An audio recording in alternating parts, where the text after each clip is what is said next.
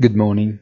The first end of 2023 results of US corporates surprise with figures that in most cases exceed the consensus of analysts.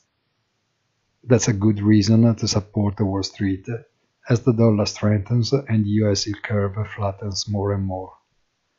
No major news from the macro calendar on the eve of the first appointment of the year with the ECB. Have a nice day and please visit our site easy-finance.it.